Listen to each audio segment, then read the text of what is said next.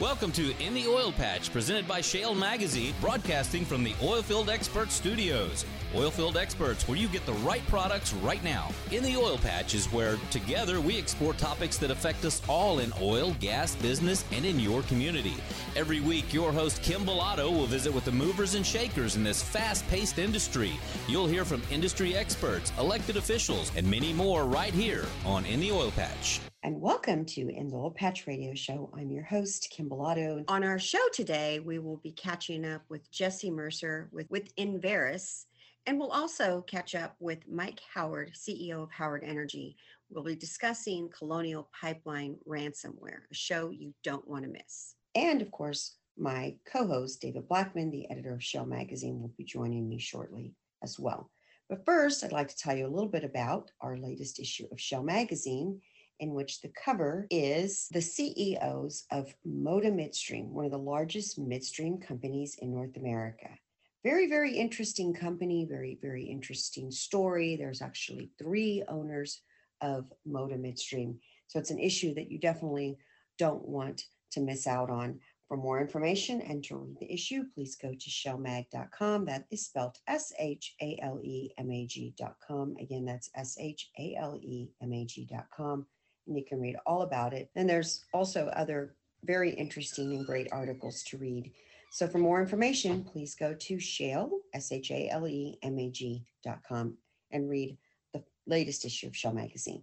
And I'd also like to tell you about an upcoming mixer that we are hosting, Texas Energy Advocates Coalition in Midland, Texas. That's scheduled for June the 2nd, 5:30 to 8:30. For more information, to get tickets or sponsor the event, please go to shalemag.com and click on the banner ad, or you can just look us up on Facebook, Shale Magazine, or In the Oil Patch Radio Show. And by the way, if you haven't liked our Facebook page and you want to keep up with all the latest things, all the latest issues of Shale Magazine, where is Teak meeting for their mixers, and or who's going to be on the upcoming show of In the Oil Patch, please be sure to like our Facebook page. It'll keep you up to date on everything that's happening. And now it's time to bring on my co-host and editor of Shale Magazine, David Blackman. David, welcome to this week's show, dear. Hey, it's another beautiful day in Texas. Let's jump into this. We've got a lot of things to cover. One of our favorite topics is, of course, to try to explain oil prices and why they go up and down. In Shale Magazine and the Oil Patch, our emails are always full with why are prices going up, social media. People are really upset about these higher gas prices at the pump, but they don't quite understand how it correlates back to crude prices, natural gas prices. So tell me a little bit about, we've had some movement there again. What's going on?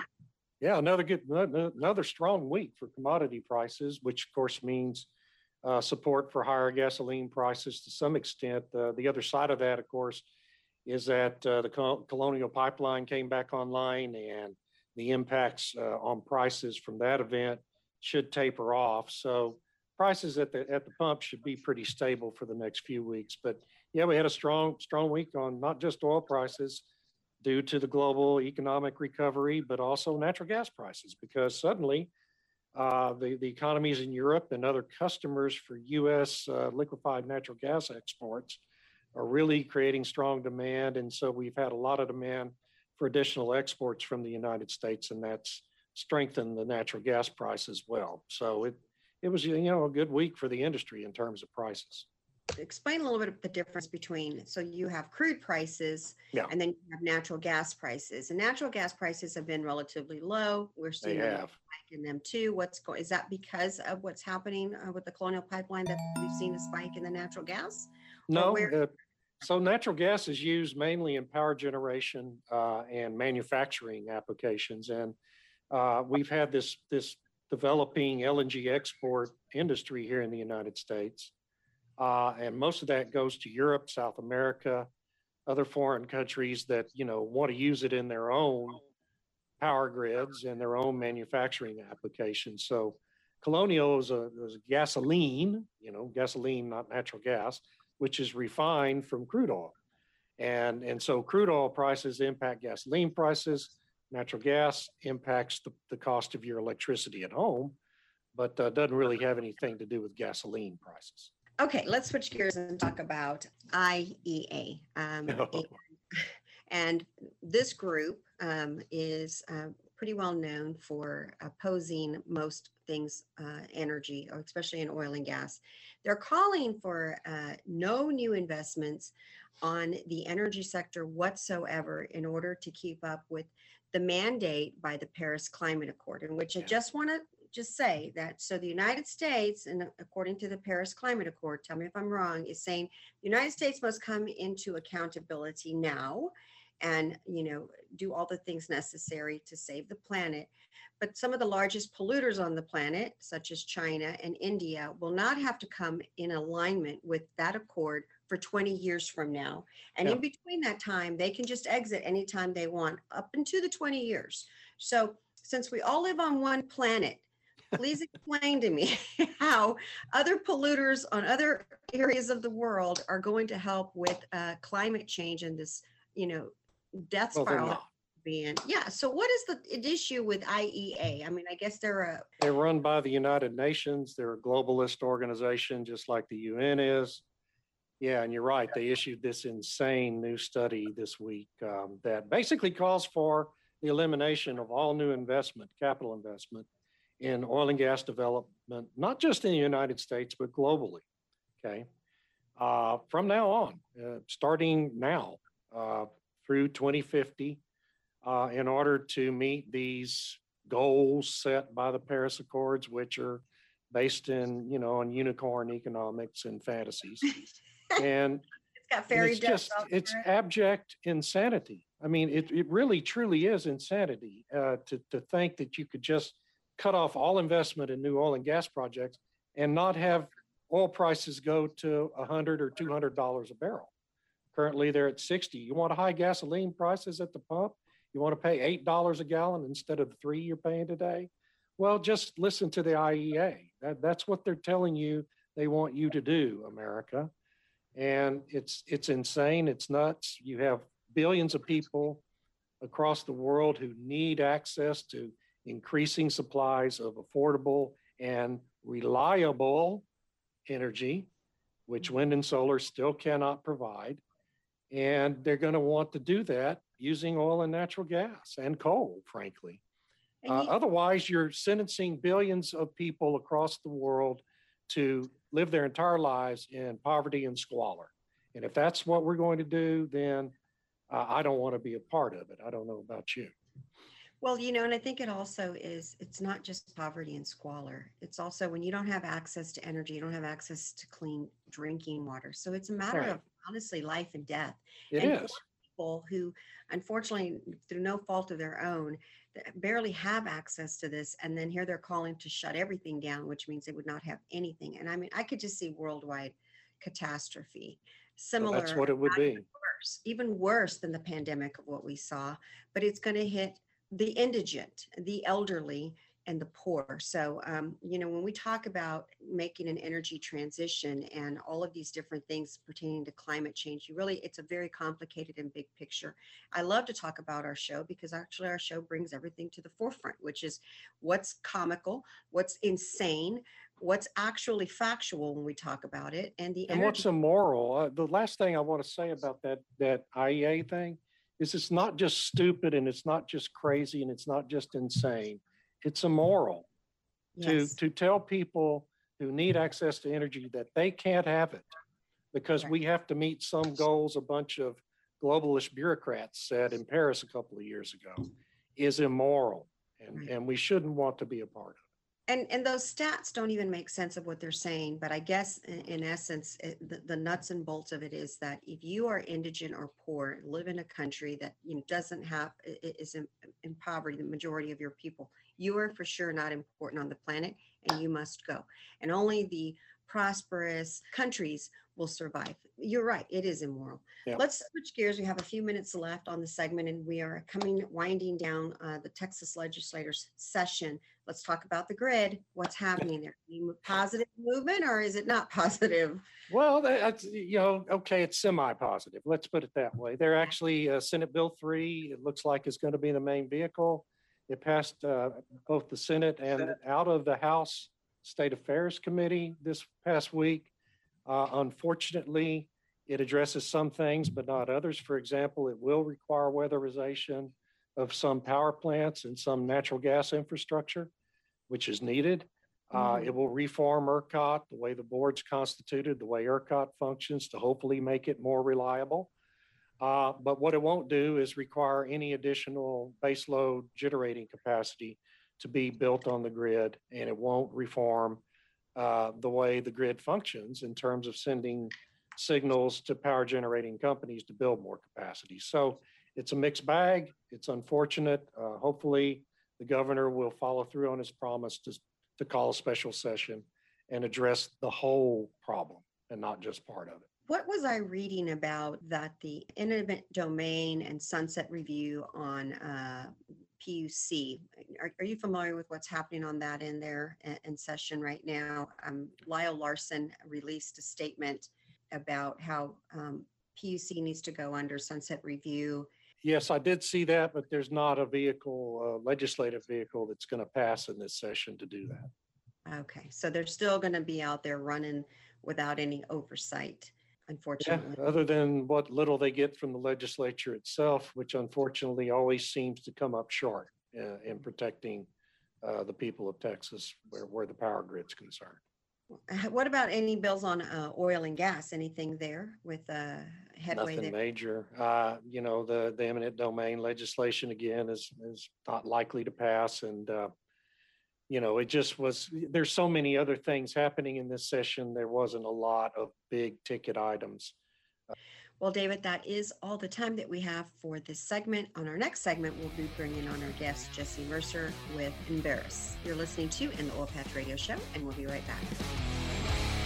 Are you a business owner feeling overwhelmed where to begin your business's online presence? Maybe you've spent thousands of dollars in the past just to be highly disappointed with the results. We understand because we were once you. Since then, we decided to hire the very best experts to help us and you. Let us send you our business profile that will quickly show you your Google business rankings in these 5 areas: reputation, ratings online, website, advertising and social media, and search engine optimization. All of these areas really affect how Google ranks your entire listing. So if ranking on page 1 is your goal, pick up the phone and call us now, 210-240-7188, or simply go to shalemag.com/business profile.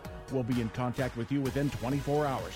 Once again, pick up the phone and call us now, 210-240-7188, or simply go to shalemag.com. That's shalemag.com/business profile. Start dealing with a company you can trust and always find.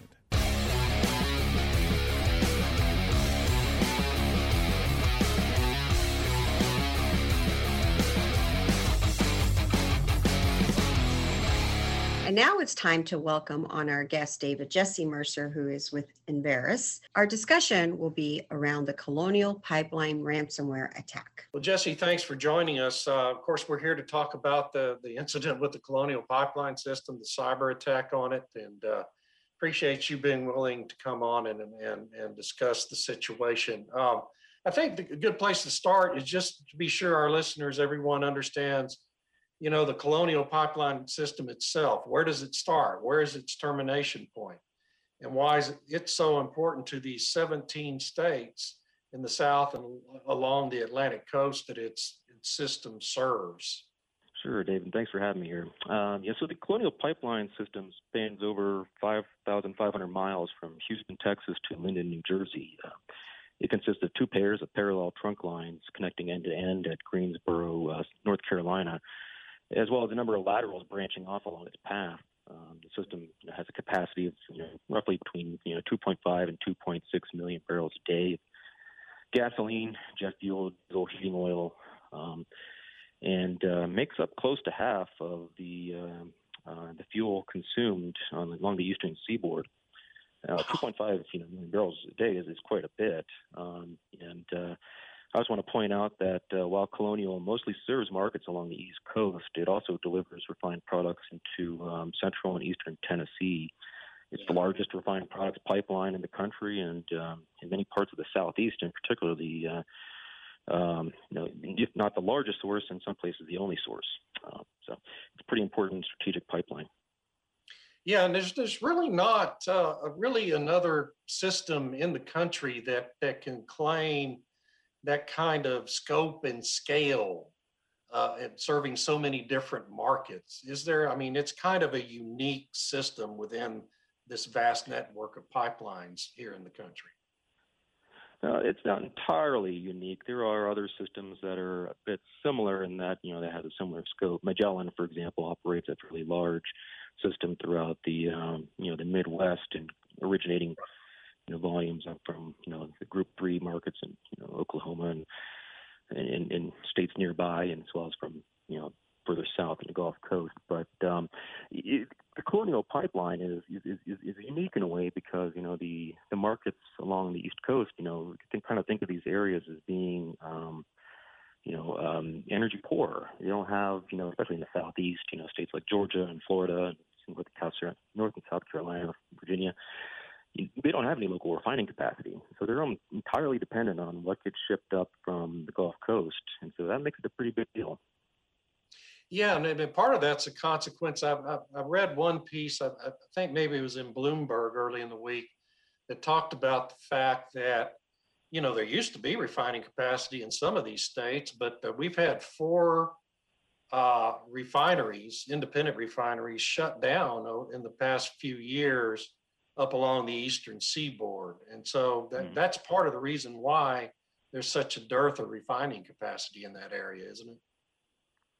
Well, a lot of those refineries that were shut down were in the, you know, kind of that Philadelphia to New Jersey corridor. Yeah.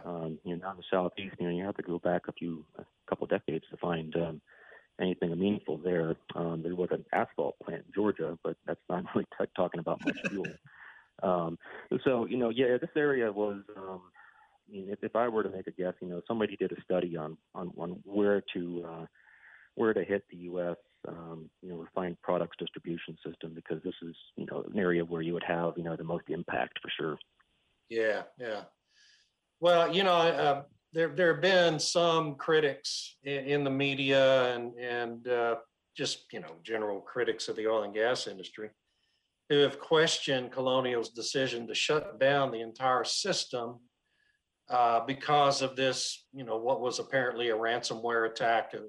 They did pay apparently $5 million in ransom, according to Bloomberg, to this terrorist group, basically.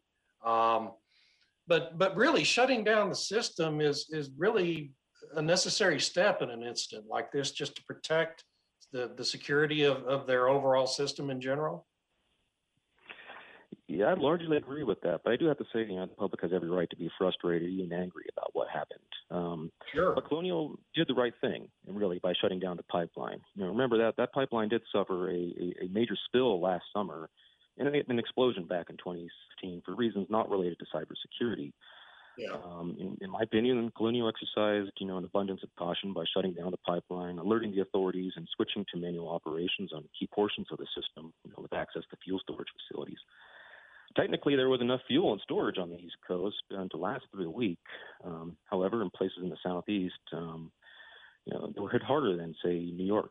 And the reason for that is, you know, the relative lack of alternative supply, which I already mentioned, but also panic buying. I mean, we really could have managed the situation a lot better, if you know, the panic buying didn't, you know, materialize the way that it did. And in some ways, it kind of created a self-fulfilling prophecy. The problem, really, what we experienced in North Carolina, South Carolina, Georgia, Florida, parts of Virginia, is that, you know, the tanker trucks were on the road, but they only carry about 8,000 gallons each. And it takes time for them to resupply these fueling stations, and they're driving long distances too, because these laterals, you know, are not always, you know, right near where the fuel needs to go. I mean, so you have to take these trucks across, you know, large parts of, you know, the inland portion of the East Coast to get to where it's needed. And if people are buying fuel faster than they can refill the retail stations, then you're going to have these shortages in the gas lines and you know, gas stations completely out of fuel the way we saw. Yeah, and that, you know, that just kind of points up to the fact that really, when you're talking about the quantities of gasoline that Colonial deals with every day, pipelines are really the only viable way to move that quantity of gasoline and other energy products around the country, and certainly much safer than thousands of trucks trying to do it. We're going to take a quick break. You're listening to In the Oil Patch Radio Show, and we'll be right back. Hi, I'm Kim Bilotto, wanting to talk to you about how to age gracefully. As a woman, my appearance is important to me. It makes me feel good about myself when I feel I'm taking care of myself. And I have been visiting a woman for many years who has helped me with my wrinkles, my skin's elasticity. And you know, a lot of people think it's really just involving women, but it's not. Many, many men also seek treatments as they see the aging process occurring. I visit Cynthia, my friend of many years, who is a master injector for San Antonio Cosmetic Surgery. I feel very comfortable going to her and allowing her to just do her work on me. Pick up the phone, call Cynthia, make an appointment, and see what she can do for you, because it has taken years off of me. So if you want a free consultation with Cynthia, give them a call at 210-641-4320. Again, the number is 210-614-4320. Or you can visit their website at sanantoniocosmeticsurgery.net. Be sure to tell them that Kim with In the Oil Patch Radio Show sent you.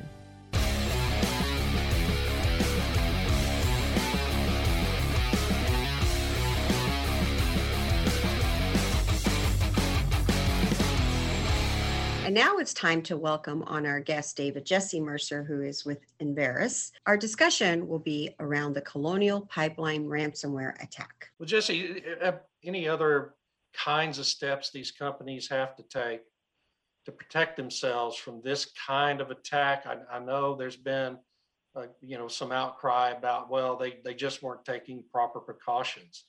What kinds of precautions can companies take to protect themselves against an attack like this? So one of the good things about the American Crude Oil and Refined Products pipeline network is that it has some built-in redundancy.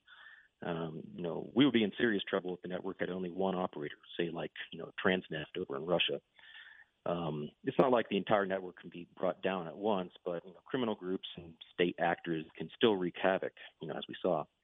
Yeah. Clearly, companies need to invest more heavily in cybersecurity and hardening information systems. The use of thumb drives, USB thumb drives, and similar devices should be absolutely forbidden in all situations, especially for systems that need to be air-gapped, not connected to the internet in any way.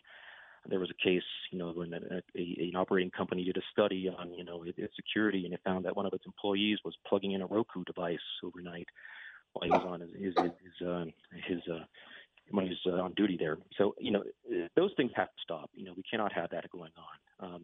Companies also need to work more closely with each other, sharing information. They need to work with state and federal agencies and specialized cybersecurity firms in order to harden their networks as a whole. Yeah. Well, we saw these gas lines forming in North Carolina. I think it was particularly bad, but other states along Colonial Service Route, and we had a price spike. But I just wonder is if this had lingered, if this had been an outage that lasts, let's say, a month on Colonial, couldn't that really have caused shortages and price spikes really in a much broader part of the cross-section of the country than just these 17 states the pipeline directly serves? Yeah, that's correct. It would have been probably just short of catastrophic. I don't believe the industry would have been able to be able to backfill that much supply that quickly. 2.5 million barrels a day is a lot of fuel to make up. And you really can't put that many trucks on the road. So you really do have some logistical challenges there that the industry would, and the government too, would face trying to get that shortage, or at least trying to ameliorate the worst impacts of that shortage. Like I said earlier, the ransomware attack, on Colonial was well thought out. Darkside and other actors are likely had good knowledge of our pipelines and know which systems have the biggest impact. And of course, Darkside claims that they didn't seek to cause any social harm, but these are also people that target hospitals and schools and police departments. So, pardon me if I don't necessarily believe them. Right, me too. I have the same feeling about it. And you talk about the how long it takes and how hard it is to activate all these trucks. There was another discussion just for a couple of days about maybe relieving some of the provisions of the Jones Act so that you could transport gasoline via ship out of the Houston Ship Channel all the way up the East Coast. But that, again, would take days and even weeks for any of that to really materialize, right? That's right. That's right. And there will still be challenges, you know, getting that into the interior. You know, I don't know how you Jones Act would solve the problem in central and eastern Tennessee, for example. It wouldn't. Right. No, it really wouldn't. I guess at the end of the day, what it really points up is to how critical oil and gas pipeline infrastructure is in the United States. And really, we should take it very seriously, correct? Yes, I agree with that 100%. Yeah, I mean, it's so important, and people don't really understand, I think, the role it plays in their daily lives. But you see an incident like this, and now you've seen it on your TV screens, and I think, hopefully anyway, it's given the public a better understanding of how crucial this infrastructure is and why we need to protect it. We're going to take a quick break. You're listening to In the Oil Patch Radio Show, and we'll be right back. The Texas Alliance of Energy Producers has a rich and commanding history of fighting for the independent oil and gas industry. The Texas Alliance became a statewide organization in 2000 with the merger of two of the oldest oil and gas associations in the nation, the North Texas Oil and Gas Association and the West Central Texas Oil and Gas Association. Today, with more than 2,600 members, the Texas Alliance is the largest statewide association in the country, serving independent energy producers and associated industries. Through our efforts in Washington, D.C., and Austin, the Texas Alliance is focused on a better business climate for you. The Texas Alliance has a staff consisting of highly experienced senior staff and supporting consultants serving our membership.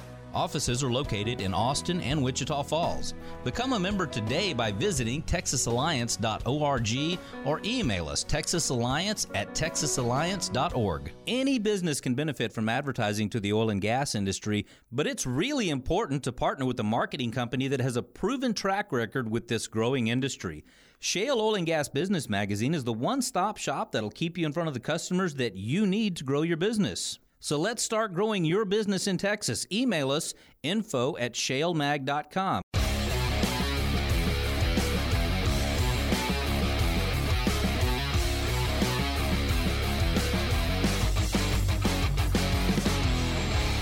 And now, David, it's time to bring on our guest, the founder and CEO of Howard Energy Partners, Mike Howard. Mike, welcome to In the Oil Patch Radio Show. Hi, Kim. Hi, David. Hey. Welcome back to the show, Mike. We haven't had you on in quite some time, but there's been some developments on the pipeline, and we thought you'd be a great guest to bring back on and talk to us about where maybe pipelines are leaning towards or give us some insight onto some of the problems that you guys are dealing with. But before we get started, I want to back up and just tell our listeners a little bit about you. First of all, you are the CEO of Howard Energy Partners. But you're no stranger to oil and gas. Your previous position, one of them was with a large publicly traded company as the past president of Midstream. You also went on to start your own company, which is Howard Energy Partners. And of course, you are a native South Texan graduate of Texas A&M University in Kingsville. So welcome to the show. You're a great guest to have on to talk, an expert on this topic. Oh, thank you, Kim. Happy to help. Good, because there's a lot of questions that David and I have. First of all, let me begin with the ransomware attack that against Colonial Pipeline, the massive East Coast gasoline artery. And it was a real eye-opener for, I think, many Americans to see, you know, what the energy sector faces when we talk about energy and cyber attacks. This definitely showed everyone the vulnerability in our energy sector, as well as, you know, it's not just pipelines, there's also power grids to consider and power plants. And there's a lot of questions here. How did this happen? Is the industry moving towards some kind of change? How did the government react?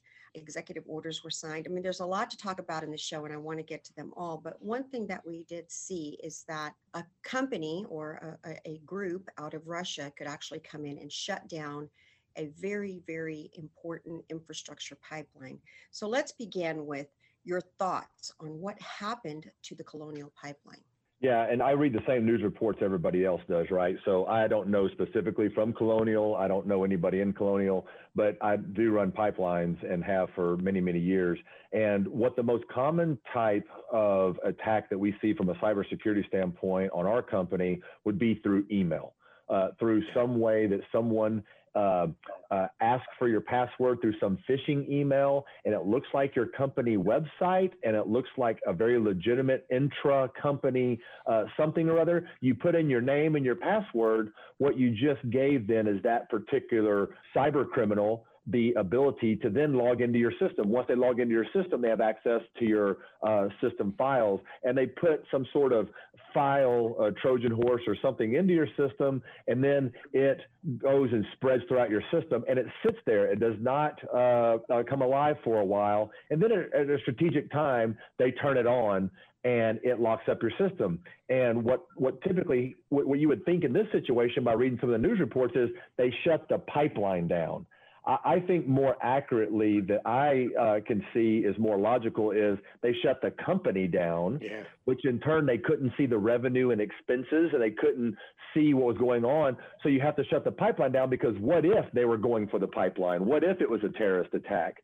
And so I think that's a more logical thing and more common in business today. And you read a lot about this sort of thing, shutting down municipalities, shutting down businesses, and it's usually for small dollar amounts. It's not, I've heard it's $5 million for Colonial, but I heard it's for smaller dollar amounts in other companies. You know, for $75,000, you can get your system back, which is about the cost it might cost for a company to come in and do some IT and use your backup, you know? And so that they try to make it's no different than extorting money in a kidnap situation. If you're in a foreign country and get kidnapped, they do just enough where they think that the family can pay, you know? Yeah, and it feels very similar to that. Mike, did you, in the wake of this Colonial event, given that they're in, the same business you're in, did you internally, ask your systems administrators to take a look at security measures and make sure, just kind of do a general review of the kinds of things you guys are doing to defend off these kinds of attacks? Absolutely. We're under regulation where like the operations of a pipeline is in a separate place than our business is. It's separate computer systems, separate servers, that sort of thing. But again, it's like they could come in and hack Howard Energy just through somebody's simple email. It's a very, and so it is but I'd say it's something that we're constantly doing. It's a constant problem. Once we find a way to that someone can get in, you patch that hole, they find another one. It's similar to like Microsoft always applying patches. Yeah. Or Apple always applying patches. It's the same that it's a constant battle, and you have to constantly be upgrading. So once the Colonial Pipeline did, yes, I think all of us that run pipelines are definitely spending more time, energy, and effort on this, including training. Mike, I have a question about COVID-19. It's going a little off script, but I'm wondering, so COVID was not expected by anybody also in the energy sector or worldwide, and it forced everyone to shut down normal operations and go remote. Do you think that might have also led into the problem of, or was there any more vulnerability because of COVID and having to respond on a dime of something you weren't expecting? Understanding that you guys are so high tech in the name of efficiencies that you guys are bringing on all of these new systems to continue to try to build efficiency in your systems. And then all of a sudden, one day you wake up and it's like everybody's working from home now, and they don't have the same internal firewalls and things on their home computer systems and stuff like that. Do you think this was a vulnerability that you guys faced as well? And could this have been part of the problem maybe? Yeah, it very well could have been, because there is more vulnerability when people are at home accessing the system all hours of the day and night, and how they access the system with remote systems now. We all had to look at that last year quite a bit. Yeah, we had to do that at home too, and on our actual home systems as well. I mean, I get hit with probably a dozen of these kinds of things every day. Yep, sorry, that's Kim. Right. We're going to take a quick break. We'll be right back. You're listening to In the Oil Patch Radio Show. The vision of the Women's Energy Network is to be the premier organization that educates, attracts, retains, and develops professional women working across the value chain. Also known as WEN, our mission is to develop programs that provide networking opportunities and foster career and leadership development of women who work in the energy industry. Thousands of women are breaking ground in energy industry careers every year, and 4,000 of them are already members of the Women's Energy Network across our 14 chapters. Members receive exclusive access to mentoring, job boards, group discussions, member-only networking events, expert speaking engagements, and more. If you'd like more information, go to womensenergynetwork.org/South Texas or call 855-390-0650. Hi folks, Alvin Bailey here. Did you know Aggreko is proud to sponsor In the Oil Patch radio show? Aggreko has served Texas oil fields for over 10 years, supporting producers with temporary power to get their product to market. When utility power is not available, Aggreko is your reliable alternative. They service everything from pump jacks with a single 200-kilowatt unit to massive gas processing facilities requiring 50 megawatts or more. Aggreko is your dedicated engineering partner for diesel and natural gas generators, as well as battery power solutions. Call Aggreko today at 1-800-AGGREKO. That's 1-800-AGGREKO. Shale Oil and Gas Business Magazine provides services like print advertising and digital marketing. Our digital advertising services include website, email, radio, video, and social media. Shale also provides specialized web services from website management to search engine optimization and social media management. Visit our website, shalemag.com. Once again, that's shale, S-H-A-L-E, mag, M-A-G.com to learn more. Shale is your one-stop shop for growing your business. Pick up the phone today and call 210-240-7188. Again, 210-240-7188.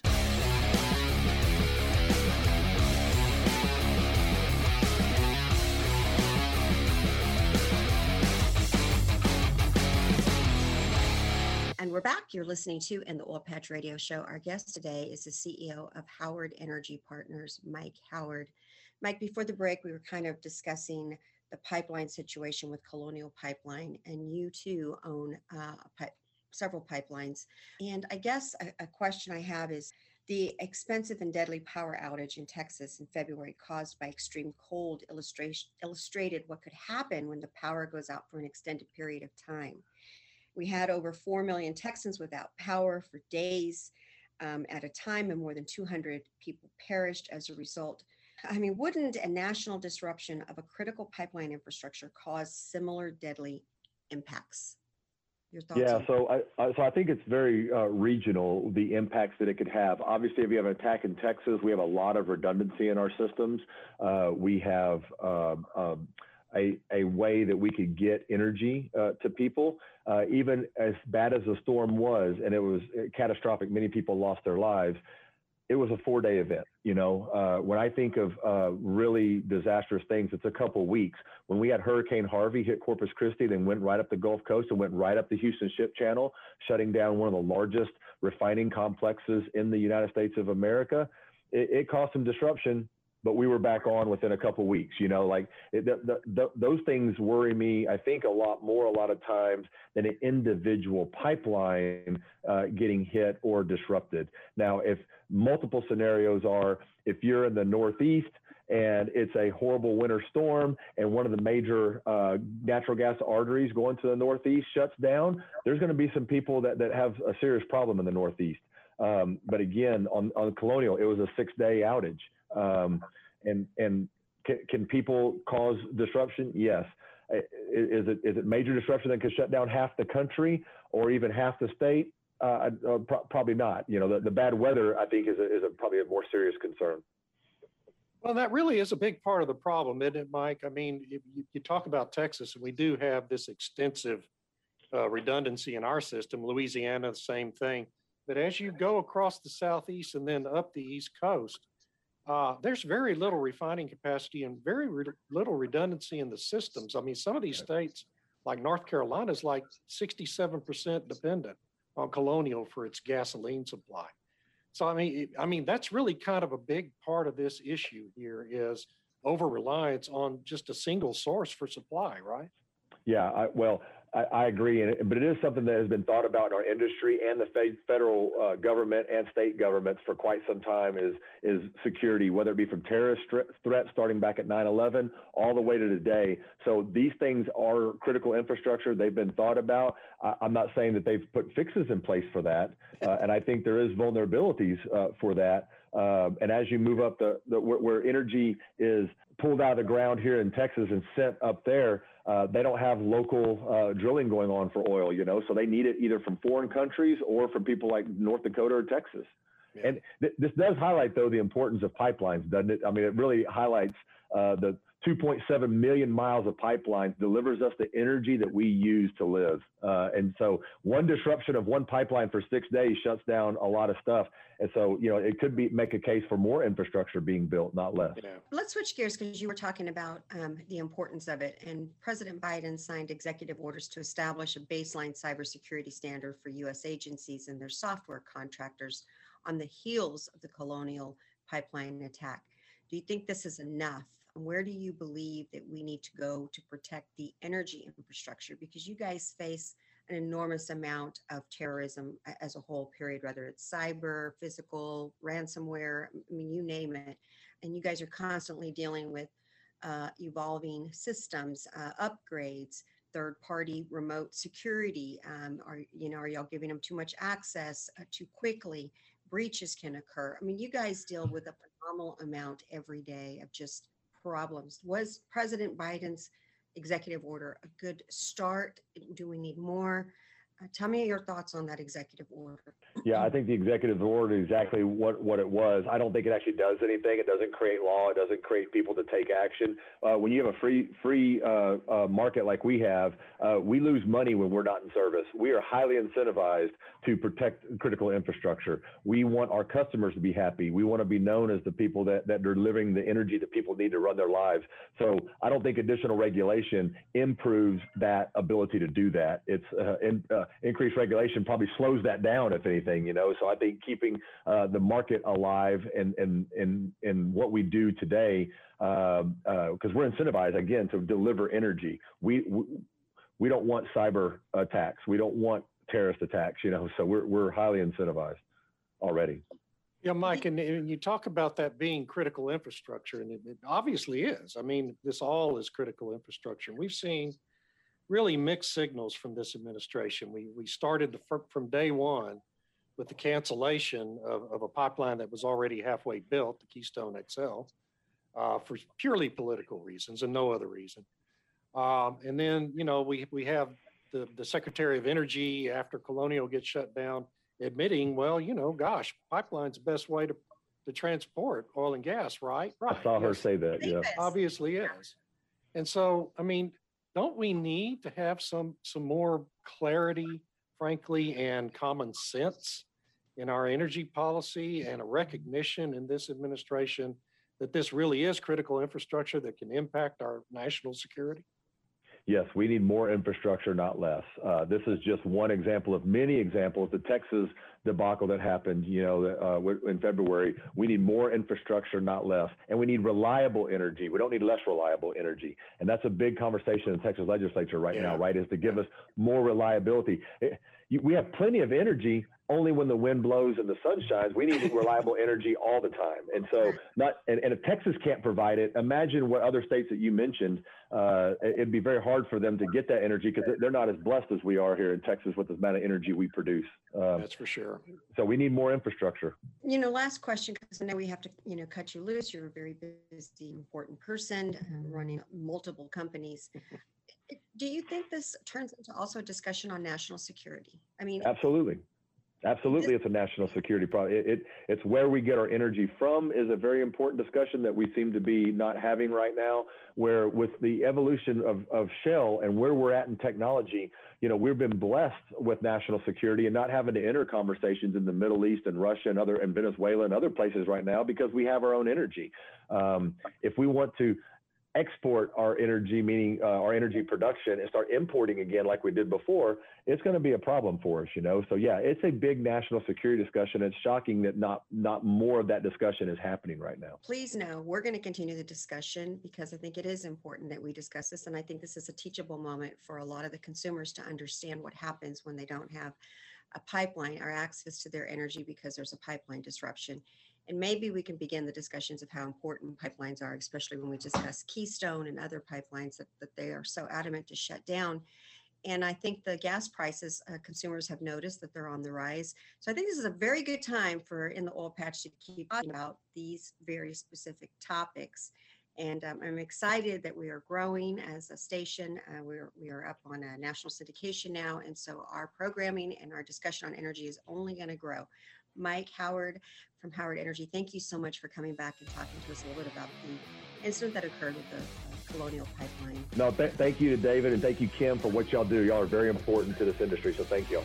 In the Oil Patch is where, together, we explore topics that affect us all in oil, gas, business, and in your community. Every week, your host, Kim Bilotto, will visit with the movers and shakers in this fast-paced industry. You'll hear from industry experts, elected officials, and many more right here on In the Oil Patch.